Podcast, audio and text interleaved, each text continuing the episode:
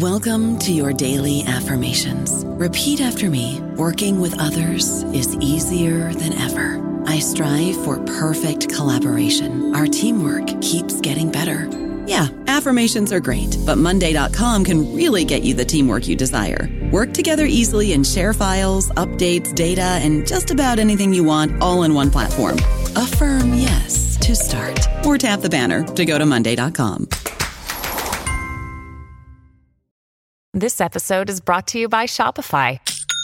Forget the frustration of picking commerce platforms when you switch your business to Shopify, the global commerce platform that supercharges your selling wherever you sell. With Shopify, you'll harness the same intuitive features, trusted apps, and powerful analytics used by the world's leading brands. Sign up today for your $1 per month trial period at shopify.com slash tech, all lowercase. That's shopify.com slash tech. Dreaming of a better sleep? Tossing and turning is not your destiny. And OLLY is here to help. OLLY invites you to sink into sweet, sweet slumber to improve your mental and physical health and overall wellness. More than just melatonin, OLLY's ingredients help you unwind your mind for a delightfully dreamy drift off. Sleep is on the way at OLLY.com. That's O L L Y.com. Welcome to the New Books Network. How much of US power is underground? By which I mean, we hear a lot about US military assets used on land, on sea, in the air, but not much about what's going on underground and on the sea bed. And it turns out that what goes on down there is a significant source of US power, and it's been documented by Henry Farrell in his co authored book, Underground Empire How America Weaponized the World Economy. So, welcome to you. Delighted to be here. And, and basically, your point is the US has more surveillance capacity underground, undersea than most people realize. That's correct. And it's because the networks that hold globalization uh, together, all of these networks, uh, whether they be networks that convey financial information, whether they convey information like the internet, whether they're supply chains, all of these in some way or another converge on the United States. And as Abraham Newman and I have documented in the book that is forthcoming, uh, this provides the United States with the opportunity to use these networks both to listen into what the world is saying and also, as necessary, to control what people are able to say or send to each other, so that, for example, the United States has been able to uh, use its network power to interdict entire countries such as Iran and prevent them from having access to uh, global financial networks. And in terms of the infrastructure that enables America to do this, it was basically put in place at the time that America was at its height, in, its power was strong, and, and that's why it was able to do this. That's absolutely right. And this was not a plot by the United States. Instead, it, it is because, as you say, uh, in the 1990s, when the United States was at the apex of its power, this is also the time when globalization really began to get began to get going. So, if you were building these global networks as a uh, business in the private sector, you probably saw the United States as being uh, the place that you wanted to be, and so these networks naturally tended to have their centers in places that the United States either had direct control, they were on U.S. territory, or else was able to use its reach in order to extend its uh, control abroad. And so, in a certain sense, the networks that hold globalization together, if they center on the United States because of globalization having happened when it did, that then provided the United States after September 11th with unparalleled ability to use these networks in order to exert power and, as Abraham and I suggest, to create a kind of underground empire. So, let's just deal with each area of technology one by one. And you have an astonishing claim about the internet, and uh, I'm not sure I've got the wording exactly right, but something like all but 1% of internet bandwidth, we'll talk about what you mean by that, for messages between regions goes through the states physically, right? So so this was true back in the 1990s. It is not nearly so true now. So part of what we document in the book is that these networks have to some extent they have uh, disconnected from the United States uh, to a greater degree, certainly in the last decade or so than they than, than was true in the past. But when we were in the uh, peak of U.S. power, you did see this, and the uh, figure that we get this is actually from the National Security Agency, as uh, best as I remember. And the National Security Agency is basically just quite delighted that so much of the world's information passes through places that it is capable of reaching in. And then turning the internet into a kind of vast uh, distributed surveillance system that it can then use to really listen into what its adversaries, what its allies are saying to each other, and then scoop off the cream and provide that to uh, its masters and uh, uh and give them a considerable advantage in uh, being able to uh, being able to figure out what it is that people actually are thinking, what it is that they are doing, and then allow the United States to respond accordingly. So, are you saying a message, an email sent from, I don't know, Democratic Republic of Congo to South Korea might go through the US? Uh, that is correct, because if you look at the way that uh, maps uh, of the global internet work, really these maps are uh, maps of the physical systems that allow for internet communications to pass from point A to point B. And very often these are intercontinental fiber optic cables of one sort or another. And so many of these cables actually passed through the United States. And so this then allowed the United States to install uh, bugging equipment uh, so that uh, literally uh, you saw these, uh, these cables coming in and coming into these major uh, switches, which were controlled by US telecommunications companies. And there were rooms that these companies had, which were dedicated to the NSA, where it was possible then, so half of the signal got split off into a specialized system, which could then troll it for interesting information and pass uh, interesting or useful information back up to the mothership. Now, of course, technologically, it obviously turned out very often to be messier than that. Uh, all of these systems, they don't work as well in practice as they do in principle. And as I say, it has over the last decade or two decades, the United States has become less central to the internet than it used to be. If if you think about how the internet works, the internet works through a decentralized system which tries to figure out what is the fastest way to get from point A to point B. And you might think that within a national network, you're always going to want to stay within the national network to get the information from one point to another if it's happening within a single country. But it could be that it actually is faster to zip the information out to fiber optic cables, which are controlled by the United States, rather than slower domestic services, and bounce it back in and that allows you for uh, that allows for faster uh, faster internet communications but also at the same time it allows the united states to take a look at the information and to figure out if there's anything interesting that it wants to uh, get its hands on. That's astonishing. So if i sent an email uh, yeah i'm in wales at the moment to london it might go through america. Probably less likely for the united kingdom because the united kingdom has a, a very extensive and uh, quite well built uh, network. But if you're thinking about developing countries, it's a very different story. And also, if you think about the relationships that the United States has with its allies, there also are possibilities and opportunities there. This is something we don't talk about in the book, but the uh, Snowden cables, or the Snowden uh, leaks rather, they provided information which suggested that effectively the NSA had a lot of individual relationships with uh, UK or European companies, which allowed it access to some of much of the information that they were getting. And even if, for example, GCHQ was not capable of, of tapping into the uh, communications of UK citizens, there might be implicit workarounds which might allow the uh, other, other countries' uh, intelligence agencies to grab information and to use it that way. So there is a so it's a very complicated very tangled system, which did provide quite a lot of access to information. Probably less for the United Kingdom than for other countries because the United Kingdom has the so called Five Eyes relationship with the uh, United States and a couple of other countries, where they effectively agree not to spy upon each other's communications.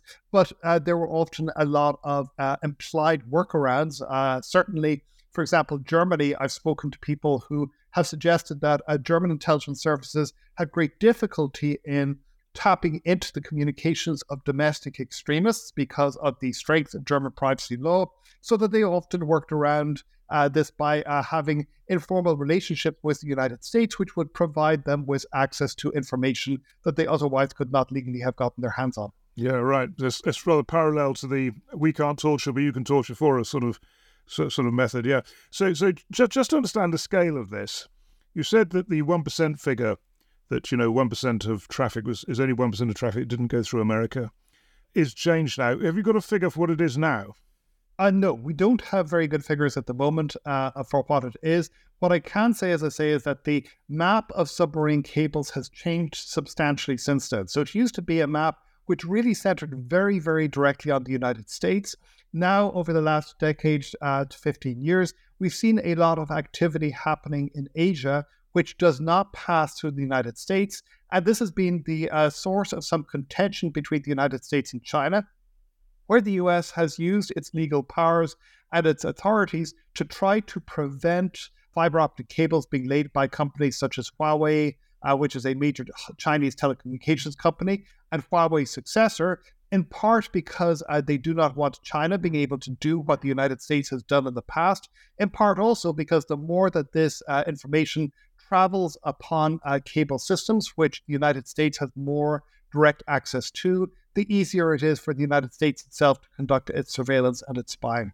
I was going to get on to China later, but maybe we should deal with it now then. So the the contest with Huawei, which you know was uh, big under Trump, wasn't it? And it was presented as uh, you know partly Huawei getting access to surveillance capacity in the West. What you're writing about was at the center of that dispute. Do you think? Uh, very much so, very much so. And we've done a lot of, we've had a lot of conversations with people about uh, Huawei, which of course was a very, very big controversy in the United Kingdom. Uh, we saw uh, cabinet resignations and other things happening as a result of the bitter internal disputes over what should happen with Huawei. But really, if you think about what was happening there, I think the best way to understand it is not to focus on surveillance as such, but on the many ways in which you try to shape a network to uh, provide your uh, home country with political power.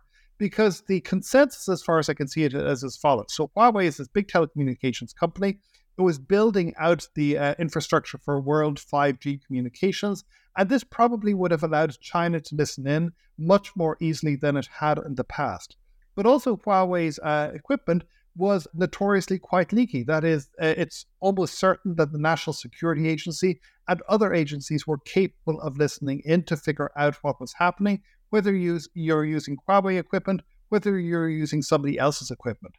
But what Huawei potentially provided China with was the opportunity and the ability to really shape the politics around global networks in the ways that the United States has in the past, and in a certain sense, perhaps to create an internet with Chinese characteristics. So you saw Huawei not simply looking to build out global telecommunications, but also engaging in all of these very, very dull seeming but quite important international forum, forums in places like the International Telecommunications Union, where the ground rules of the internet are laid out and Huawei wanted to press for a new form of running the internet, a new set of protocols to run the internet, which would have enabled much greater degrees of national control and much greater degrees of surveillance. And so the presumption there was that uh, what Huawei was doing was effectively creating an internet which will be much, much friendlier to authoritarian regimes and much friendlier to the kinds of not simply surveillance, but also control over what people say to each other that authoritarian regimes engage in.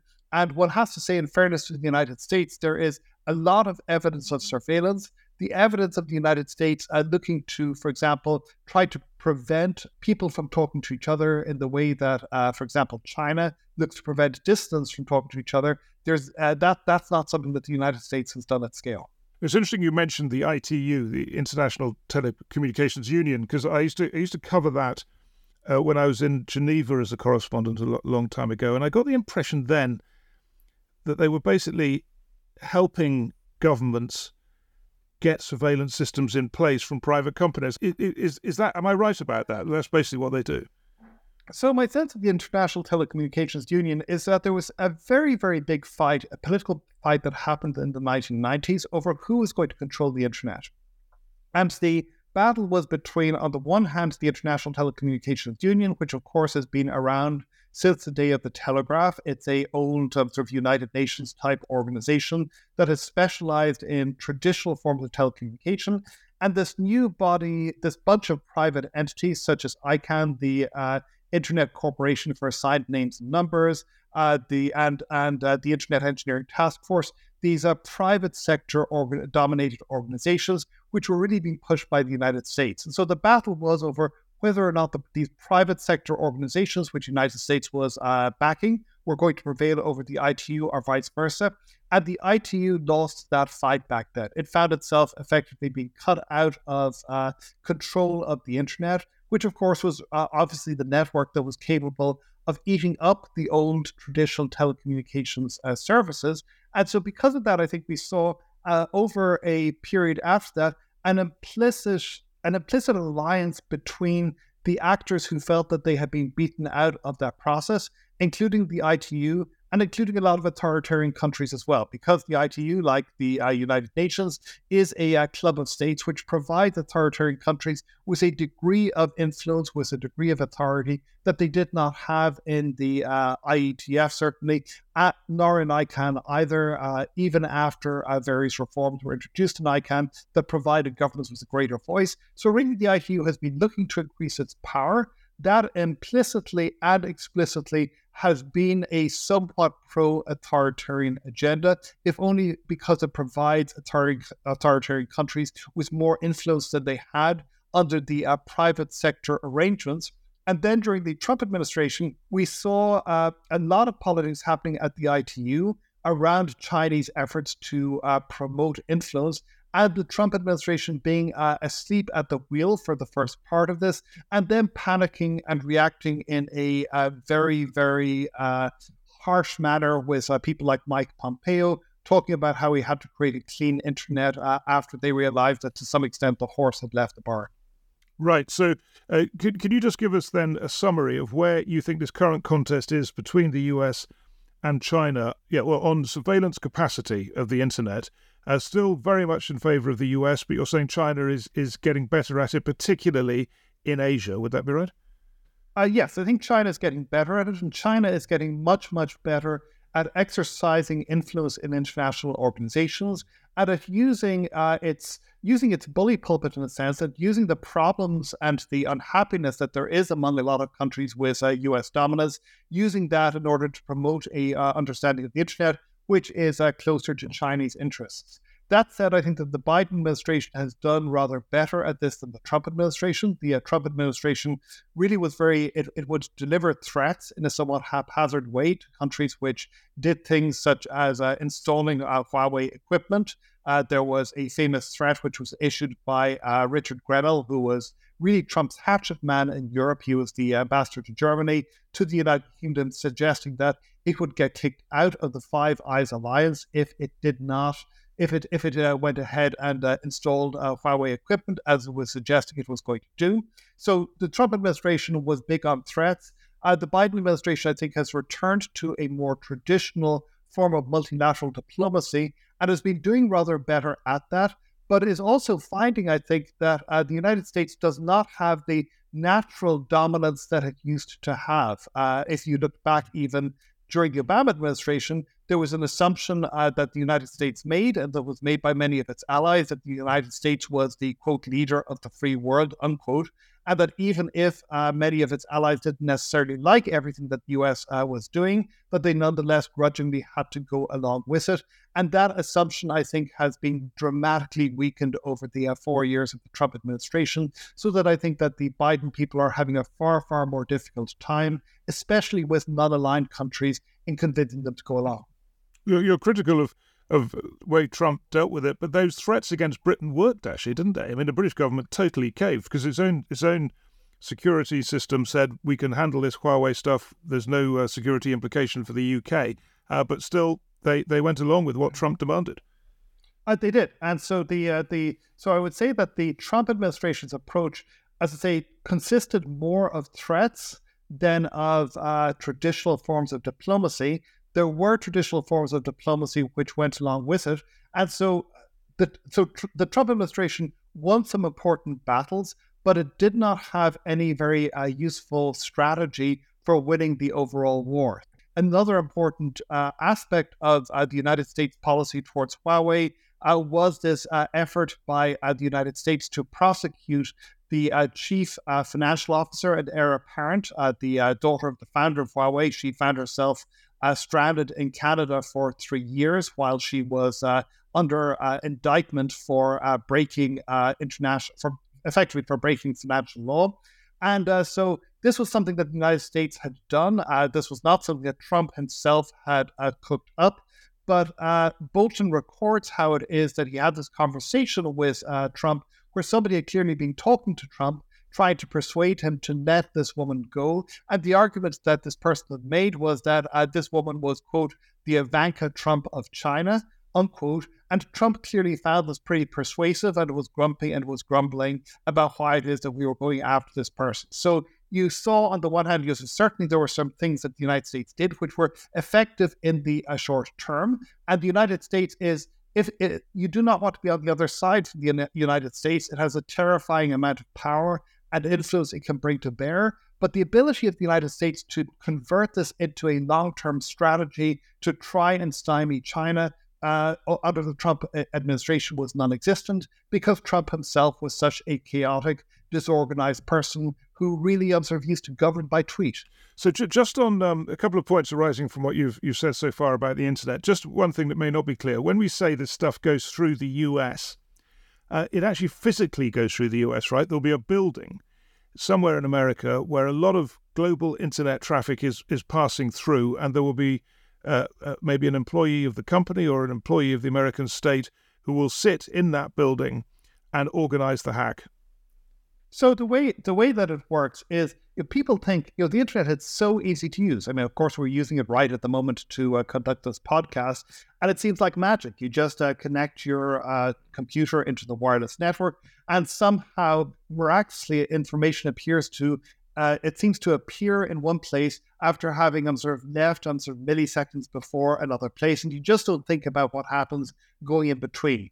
But one of the arguments that we make in the book is that you really have to pay attention to these boring and dull engineering and technical questions because they provide a lot of power. And in this case, what happens is that a lot of information goes on fiber optic cables, which are laid on sort of, they, you know, they go underground, they go uh, beneath the sea, uh, sort of along the, the ocean bed, and that this information travels along these cables. It travel, travels effectively as pulses of light along these fa- fiber optic cables, and then it gets to the other end. When it gets to the other end, it, it goes into a switch, and then um, sort of gets um, sort of moved from one network to another, and that's the place in which it's possible for uh, the United States to uh, break in and to more or less say, this information is information that we want, and to uh, grab it all and to divert it so that they can see what people are saying to each other so that there is this book by an individual called Mark Klein. Uh, he's one of the people who we interviewed uh, for the uh, for the book, and he was a uh, communications engineer, a lefty communications engineer, working in uh, San Francisco for one of the major United States tele- telecommunications companies. And there was a room in his building that nobody was allowed to go into without a security clearance. He eventually becomes one of the people who effectively helps to maintain the room, and he discovers that inside the room there is, there is a kind of prism which splits off the light that is coming out of the cable and sends half of the signal uh, out to the uh, ordinary network as it ought to be sent, and half into a special uh, machine which has been installed by the NSA, which then uh, goes through, looks for particular uh, indicators that this might be uh, valuable information from the point of view of United States security and foreign policy and grabs that information out and makes it available. So let's just ask how how how precisely this works. So if if if someone I don't know in Africa writes uh, an email with the word, let's say an email a, a word of interest to the U.S. like assassinate, and and it goes through the U.S. Is it that the U.S. is recording everything and storing it, and then does a search to see whether the word assassinate is in it, or does it pick up suspect emails as they come in and only uh, save those ones?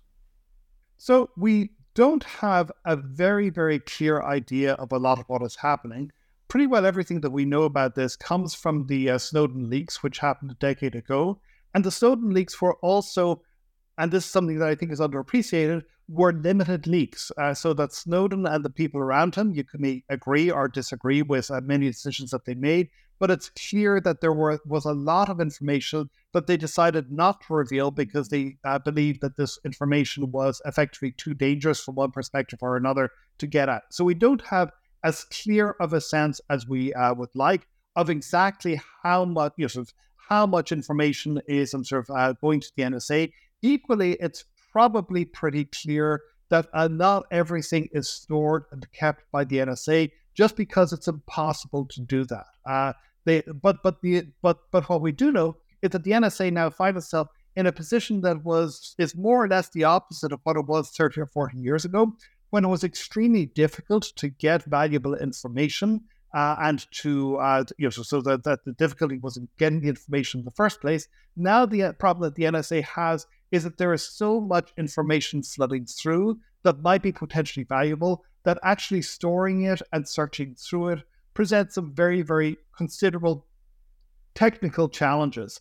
And so, one of the ways that the NSA tries to deal with this, or has tried to deal with it as best as we can tell from the Snowden leaks, and we don't know nearly as much as we would like to about what has been happening in the intervening decade, is that the, there is a distinction between upstream and downstream information. Uh, so, effectively, there are two ways in which the information might work. One might be that the, the NSA is trying to tap into this torrent of information, which is going through these switches. That allows the United, uh, United States access to all of this information, uh, you know, so at scale. But this information is really disorganized, you know. So, so it is looking for these uh, specific uh, sort of uh, maybe uh, key terms such as assassination or Biden uh, assassination or whatever, and it picks that information out. But it is very, very hard. It's like this fire hose of information which is happening all the time. So a lot of what the US did was to figure out uh, not just those sort of upstream torrents, but also downstream information by going to companies like Google, like Microsoft, and demanding we want access to this or this of form of uh, information, this or this email, whether this be an uh, email that mentions a specific person that comes from a specific email address or whatever. And the disadvantage of this is that it is uh, probably going to miss out on a lot of stuff. The advantage is that it is much, much easier to uh, collate, to organize, and to parse through to see if there's something valuable or useful there. So, uh, short version is we do not know how much information the NSA has. It is almost certainly less than the uh, complete body of information that is passing through the United States at uh, any time because uh, there there is just it's just impossible to store uh, for uh, more than periods of hours or days. And so we just don't have enough capacity to do that. Uh, but we do know that the uh, NSA has enough information passing through that it has uh, been forced to uh, resort to effectively building entire new vast facilities in order to capture and process the information world does have access to. I read somewhere in your book that they store stuff for a month. What did that refer to? So the, this was there's uh, one of the uh, Snowden leaks suggests that they uh, took the uh, phone the phone information, all the phone calls that were conducted in a small country over a period of several weeks, and they uh, stored that just to see if they could and to see what information they could could get from effectively being then able to play back uh, these phone calls uh, later in order to figure out sort of what people had said to each other at a particular time. So you're saying that, let's say again, Democratic Republic of Congo, for example, they could hold every what mobile phone call, a recording of every mobile phone call in that country for a few weeks or a month or something. Uh, that that certainly is what the uh, Snowden leak uh, suggested happened. Yes. Now that said, sorting through that information, searching that information, finding valuable nuggets uh, in there is a uh, that is something that is very very hard to do. So it is not you know this is not a superpower, but it certainly is. Uh, they have access to vaster quantities of information and abilities to at least to some degree to parse through that information far more than I think most people realize. On the phone calls, I wanted to ask you about that. Is there a difference between mobile phone calls in terms of the American capacity to surveil, mobile phone calls, landline phone calls, and satellite phone calls? That uh, is uh, information uh, probably communications engineers will be able to tell you. I don't have a very strong sense of uh, whether there are particular differences. I think that really uh, that really depends on that that really depends on the technical details a lot of this information at one point or another passes through central points. It does pass through switches uh, of one sort or another. So uh, it's probably at that point that a lot of the information can be picked up. And at that point, I would suggest that it's probably pretty indistinguishable. What has happened in the wake of Snowden and what has had important consequences is that a lot of companies pay much more attention to encrypting the data that they have uh, than they used to. So that, for example, uh, Google has uh, it's used to transfer information from one of its server centers to another across uh, across fiber optic cables. Using just as massive data transfers, and it used not encrypted. It now encrypts it, which makes it much much more laborious and time intensive for uh, the NSA to try and get access to it. And so it probably is sort of technically uh, nearly impossible uh, for some forms of information. Uh, there, there may be hidden bugs in the uh, cryptography that they use, which could allow the NSA access. But if that is happening, nobody is telling about it. Certainly, it makes the NSA's uh, uh, life much more difficult than it used to. As Google has also been pushing to try and uh, get everybody on the uh, internet to encrypt as much of their communications as possible, so that, for example, it has been implicitly downgrading sites that do not have uh, HTTPS, which is a, a relatively secure means of, uh, of, of conveying information, in order to try and move everybody towards a more secure uh, a more secure uh, uh, more secure uh, setting on cryptography. And this is something it, it's very very clear in the wake of these revelations of the Snowden revelations. There was a lot of anger among big U.S. tech companies. They had known some of what was happening because they were required under US law to secretly hand over a lot of information on customers, they had not realized uh, how much of this information was being taken by the United States in the wild from US companies uh, that were operating outside the territorial uh, boundaries of the United States of America. The NSA seems to have decided that it was it was uh, perfectly okay to do this, and it also worked together with the United Kingdom's GCHQ, which had access to some cables that the United States did not have direct access to in order to do this. And so that, for example, uh, suggests that a lot of Microsoft's uh, data was uh, effectively being uh, taken by the United States. Microsoft's president, Brad Smith, uh, wrote a, a, book where he suggested uh, extreme anger and upset at what had happened and how the United States had been doing this in ways that undermined Microsoft's business model and Microsoft's ability to operate in countries which had a adversarial relationship or even some degree of uh, distrust of the United States. Uh, this meant that Microsoft was seen as being, in a certain sense, uh, vulnerable to or beholden to the United States of America. I don't know about you, but I'm very busy and I don't have a lot of time to cook. That's why I subscribe to Factor. Eating better is easy with Factor's delicious, ready to eat meals. Every fresh, never frozen meal is chef crafted, dietitian approved, and ready to go in just two minutes. You'll have over 35 different options to choose from every week, including Calorie Smart, Protein Plus, and Keto. These are two minute meals. Factor meals are ready to eat and heat, so there's no prepping, cooking, or cleanup needed. They're flexible for your schedule. Get as much or as little as you need by choosing your meals every week. Factor is the perfect solution if you're looking for fast, premium options with no cooking required. Sign up and save. We've done the math, and this is important. Factor is less expensive than takeout, and every meal is dietitian approved to be nutritious and delicious. Head to factormeals.com slash NBN50 and use code NBN50 to get 50% off. That's code NBN50 at factormeals.com slash NBN50 to get 50% off. This episode is brought to you by Kia's first three row, all electric SUV, the Kia EV9, with available all wheel drive and seating for up to seven adults. With 0 to 60 speed that thrills you one minute and available lounge seats that unwind you the next. Visit kia.com slash EV9 to learn more. Ask your Kia dealer for availability. No system, no matter how advanced, can compensate for all driver error and or driving conditions. Always drive safely. Just looking at it at the point of view of an individual, then, if they're using these uh, internet applications that have encrypted phone calls and texting, uh, or maybe if they're using landlines, which are basically, you know, old tech and only go, you know, are restricted to the country in which they, they work. So, you know, if you go to, I don't know, Pakistan or somewhere, the, the landlines have, and won't um, be internationally connected very much.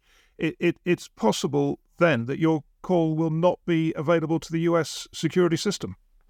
I would what I would say is that cryptography is not perfect. Uh, so uh, Bruce Schneier, who's a co-author of mine and who is a real cryptographer in a way that I absolutely am not, he has a dictum that everybody is capable of coming up with some system of cryptography which uh, has no flaws that they themselves can see, which is perfect as far as they themselves can see. And uh, so, what we know about cryptography is you know, these are mathematical techniques for encoding information so as to make it difficult for others to uh, to uh, uncode it. Uh, and they they are far far better than anything else. But also, uh, we regularly discover there are vulnerabilities in the cryptographic schemes that we use, which uh, we may not have known about. And of course, the United States, GCHQ, other places have people whose lives are devoted to figuring out what these vulnerabilities are and looking to exploit them. And sometimes the vulnerabilities are not in the cryptographic schemes themselves, but they are in the uh, software that is used to implement the cryptography. And sometimes they're just in the uh, human beings, uh, the flawed human beings uh, who are on one end or another of the communications channel and may do really stupid things uh, which provide access to information uh, that you know so that, that, that governments perhaps should not have. Nonetheless, cryptography does, as far as we can tell, have a pretty important role. This is something that I think is a particular issue of importance in the United Kingdom at the moment. United Kingdom is proposing uh, legal measures that would effectively make it impossible for uh, companies to provide strong cryptography that did not have some form of implicit backdoor access uh, to government. And uh, the way that the government is justifying this is uh, by suggesting that this has security implications, that this also has implications for things such as child pornography.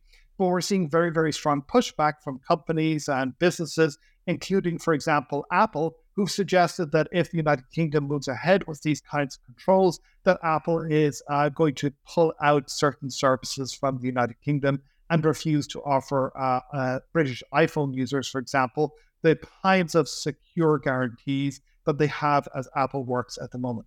So, if you are interested in uh, keeping your information uh, secret, there certainly are services such as, for example, Signal, uh, where there, what I can say is that there are no known major vulnerabilities for services such as Signal. That is not to say that there may not be uh, hidden vulnerabilities that the security services are aware of, but you're probably much, much better off if you're going for a reason, if you're using one of these services, uh, certainly Signal, perhaps to a much lesser extent, another service called Telegram, which has become particularly popular in Russia. Uh, you, using these uh, services makes it uh, rather more difficult for uh, governments to see what it is that you're in fact saying to other people. Right, which means that what you described earlier, this huge capacity to read emails and listen to phone calls, is is yeah, arguably a complete waste of time because any anyone who's got something secret to say is likely to use Signal or whatever it is, and and to reduce the chance of their being listened to. So what's I mean, doesn't that undermine the whole system? So you can make that argument. I mean, I you know, I, I'm clearly somebody who's very much on the civil liberties side of these uh, of, of, of these uh, debates. Equally, and this is one of the things we try to do in the book, is to present the uh, side of the more security interested uh, people, such as, for example, Michael Hayden, who is the uh, head of the NSA, to give you a sense of what how it is that they see the world. And I think that the way that they see the world, and I think this is reasonable, is that if you keep perfect security, if you are somebody who is relentless about using uh, cryptographically encrypted communications, using a secure operating system such as Tails, uh, and you do this 24 7, it is going to be extremely difficult for uh, governments to tap into your information without taking the kind of very extreme steps, such as uh, you know, so if I, I, don't know, sort of using some so-called zero-day exploit on uh, your hardware, actually I'm sort of physically I'm sort of entering into your room and I'm sort of uh, uh, getting access that way. It's going to be very, very hard for the government to get access to your information uh, uh if you take these uh, steps, if you are completely consistent about it. But human beings are not consistent. Uh, they tend sometimes to log in and sort of the, you're sort of, using uh, less secure services because it is temporarily convenient. They forget, they uh, have brain farts, all the things that human beings uh, uh, do. And uh, over time, if you make a uh, pattern of small errors, it becomes possible then for uh, security services to zoom in. So I think one very good example of this, again, this is something that we don't talk about in the book, is the guy who was the uh, person behind the Silk Road dark market on uh, on on Tor. This was a uh, hidden drugs market using a particular variant of internet communications, which made it extremely hard for people to uh, for people to uh, to track on sort of who was talking to who. And so this guy created this drug market. So you could buy and sell drugs uh, using Silk Road. And he, as the owner of the market, would take a share of what people were buying and selling. This was all using a fairly advanced encryption, not simply the Tor browser, which is a, an encrypted form of communication uh, that was created by a branch of the uh, US government, in a sense, or created with the help of a branch of the US government. That's a whole different story. He also, uh, also people are using this PGP, pretty good privacy, uh, as a means to uh, communicate with each other over time and create identities without those identities being linked to uh, physical human beings. But it turns out if you want to sell drugs back and forth, at some point or another, you need to provide an address the drugs have to be delivered to.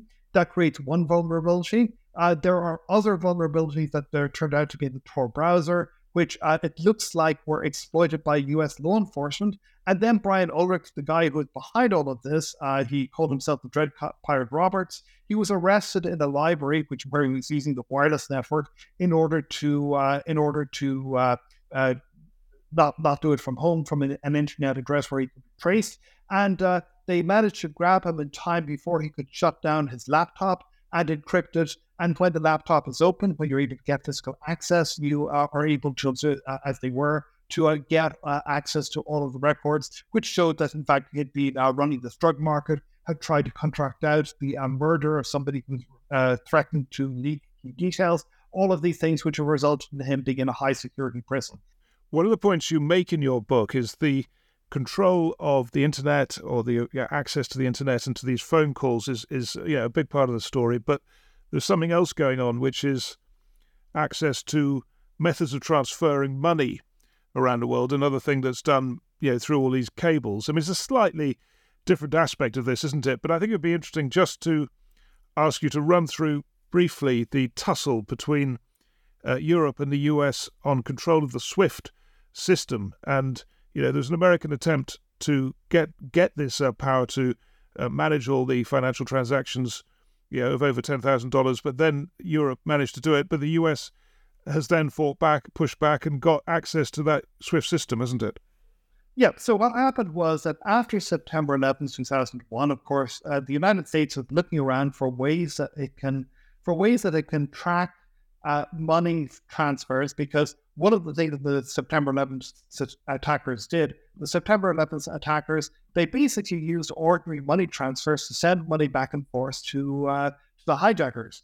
And so there was a lot of unhappiness uh, post hoc about the ways in which the terrorists have been able to organize and to use these systems of globalization, these uh, financial systems, these information systems, to send money to each other, to coordinate this rather complicated international plot, and the United States had effectively been asleep at the wheel. So, one of the things that happens immediately after September 11th is the United States Treasury is uh, thinking about ways in which they can gather information, and they immediately turn to the SWIFT system. So, SWIFT is this uh, it's this Belgian-based uh, uh, uh multi-bank uh, run non-profit organization which runs financial messaging. And the financial system is incredibly complicated, but more or less, when you send money back and forth, uh, whether it be within the United Kingdom, whether it be across the world, one key part of that is messages that are sent back and forth between your bank, the bank that you're transferring money uh, from, and whatever bank you're transferring money to, to ensure that the bank uh, money, that the money uh, is leaves the right account and finds its way to the right account. And so SWIFT uh, then provides, in a sense, it provides a lot of information on who is sending money to who. It has that information. It managed for a long while to keep relatively free from government interference. But after September 11th, it was very, very quickly pressed into service by the United States. And uh, the United States did this all very secretly uh, because uh, SWIFT, as I say, is based in Belgium. And in order to provide all of this information to the United States, it was very, very clearly breaking European privacy law. And so over a couple of years. The United States uh, kept on putting pressure. SWIFT was extremely nervous about this and uh, kept on uh, getting cold feet. Uh, United States uh, sent in people like uh, Vice President Dick Cheney, Condoleezza Rice, other people to reassure SWIFT tell them that it was doing what it was uh, be doing. But then the United States, two New York Times journalists, Risen and Lichtblau, they write an article on the front page of the New York Times revealing what the US has been doing at creating this crisis between Europe and the United States. And it has to be said that uh, the crisis is one where there are a lot of pro privacy people on the European side who are extremely upset about this. This also has consequences for uh, the straits of European privacy legislation down the line. But equally, there were a lot of people in Europe who seem to have had a pretty good idea of what was going on and to have decided that they preferred that the United States had this power, even if they preferred not to have to know officially what was happening. So uh, there were a couple of European bank officials, for example, who literally, when they were told by U.S. officials uh, what was happening, they, uh, they, they, they, they, they more or less uh, put their hand over their ears and said, "La la la, we can't hear you." They, they, they told the officials they did not want to know anymore. They wanted the officials to shut up immediately about it. So then you get this complicated set of uh, negotiations between the EU and US, which are result in a deal which has some controls and some limitations on how the US can access this data. And uh, Europe then wants to set up its own system for uh, figuring out what's happening, but uh, that system never gets set up. So Europe effectively ends up giving uh, permission to the United States to engage in these somewhat more limited uses of SWIFT data, so long as Europe has access to this data too. And that is more or less the status quo that has persisted ever since. And in, uh, I should also say that in addition to the information that SWIFT hands over formally, it appears that the NSA independently also was tapping into uh, SWIFT information uh, under a uh, system which presumably is not subject to the same kinds of uh, somewhat minimal controls as the uh, controls that the United States grudgingly agreed to under its agreement with the EU.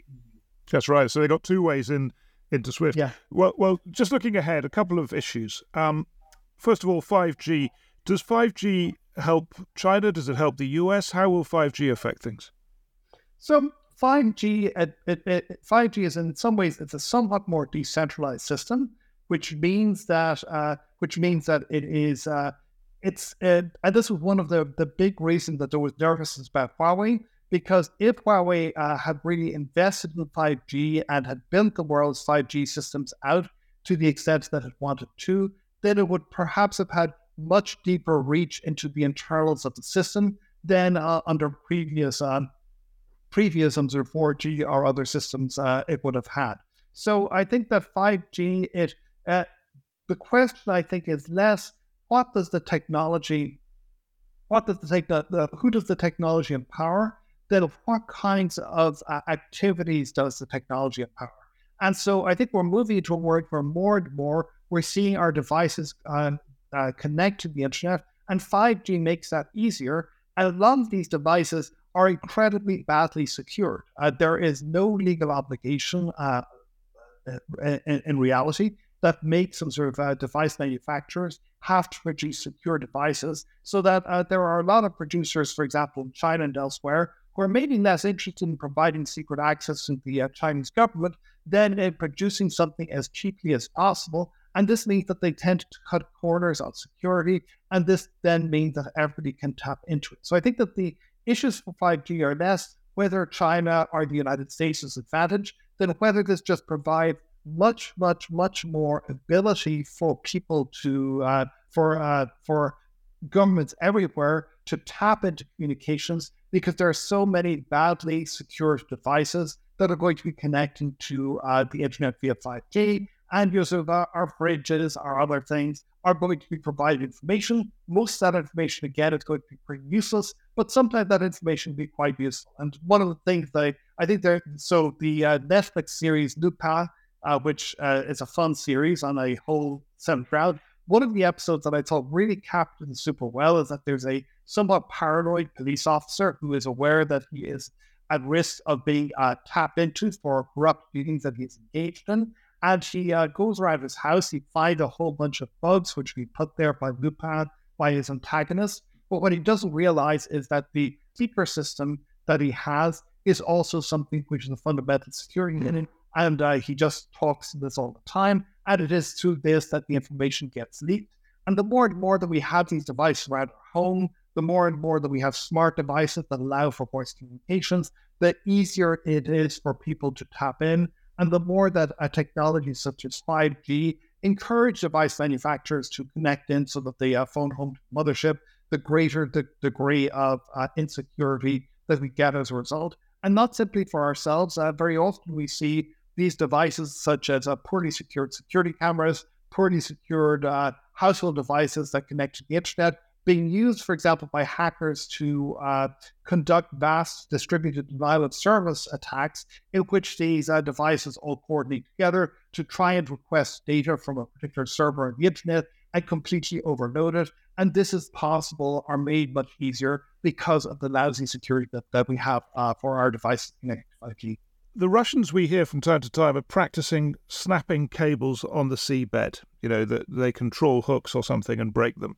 Is that happening? And presumably that would be a clever thing for Russia to do, because if America's the one, or China and America are the ones with all these cables, then there's not much that could be done in response, because Russia doesn't have any to hit back on we we do have some evidence that suggests that Russia has uh, snapped cables, uh, or other actors have snapped cables. Uh, we also have evidence of uh, China have been creating satellite busters, uh, which are intended clearly to go for uh, secure, you know, for for they could be used against surveillance satellites. They could also be used against communication satellites.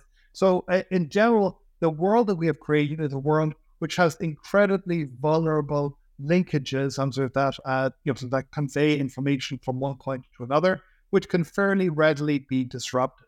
Uh, but one of the interesting things I've seen from the recent war is that there has been much less of that than one might have expected. There has been much less in the way of uh, basic infrastructure attacks. And I think part of the reason for that is because Russia, uh, Russia could certainly exploit the vulnerabilities of Western countries, but Russia itself is extremely vulnerable to attack. So that uh, there were a lot of predictions that we were going to see cyber war being let loose. Uh, uh, should there be a physical, uh, should there be a physical war of one sort or another? And we've certainly seen a variety of different cyber attacks being uh, unleashed upon things such as Ukraine's power system and so on. But we've seen much, much less happening to our countries in the West than one might have expected uh, given the vulnerabilities. And I think that is because uh, Russia is entirely aware that its systems too are deeply vulnerable to hacking, have probably been penetrated in great and intimate detail by uh, US and other hackers, and that they themselves are uh, worried that if they start messing around, for example, with basic infrastructure, with uh, power supplies and so on, that they will find uh, themselves uh, wide open to a similar similar kinds of attacks and uh, probably even more vulnerable we're, we're very grateful for your explanation of what you've found out. So thank you very much indeed for taking us through it. And thank you so much as well. This was a very fun conversation. Thank you.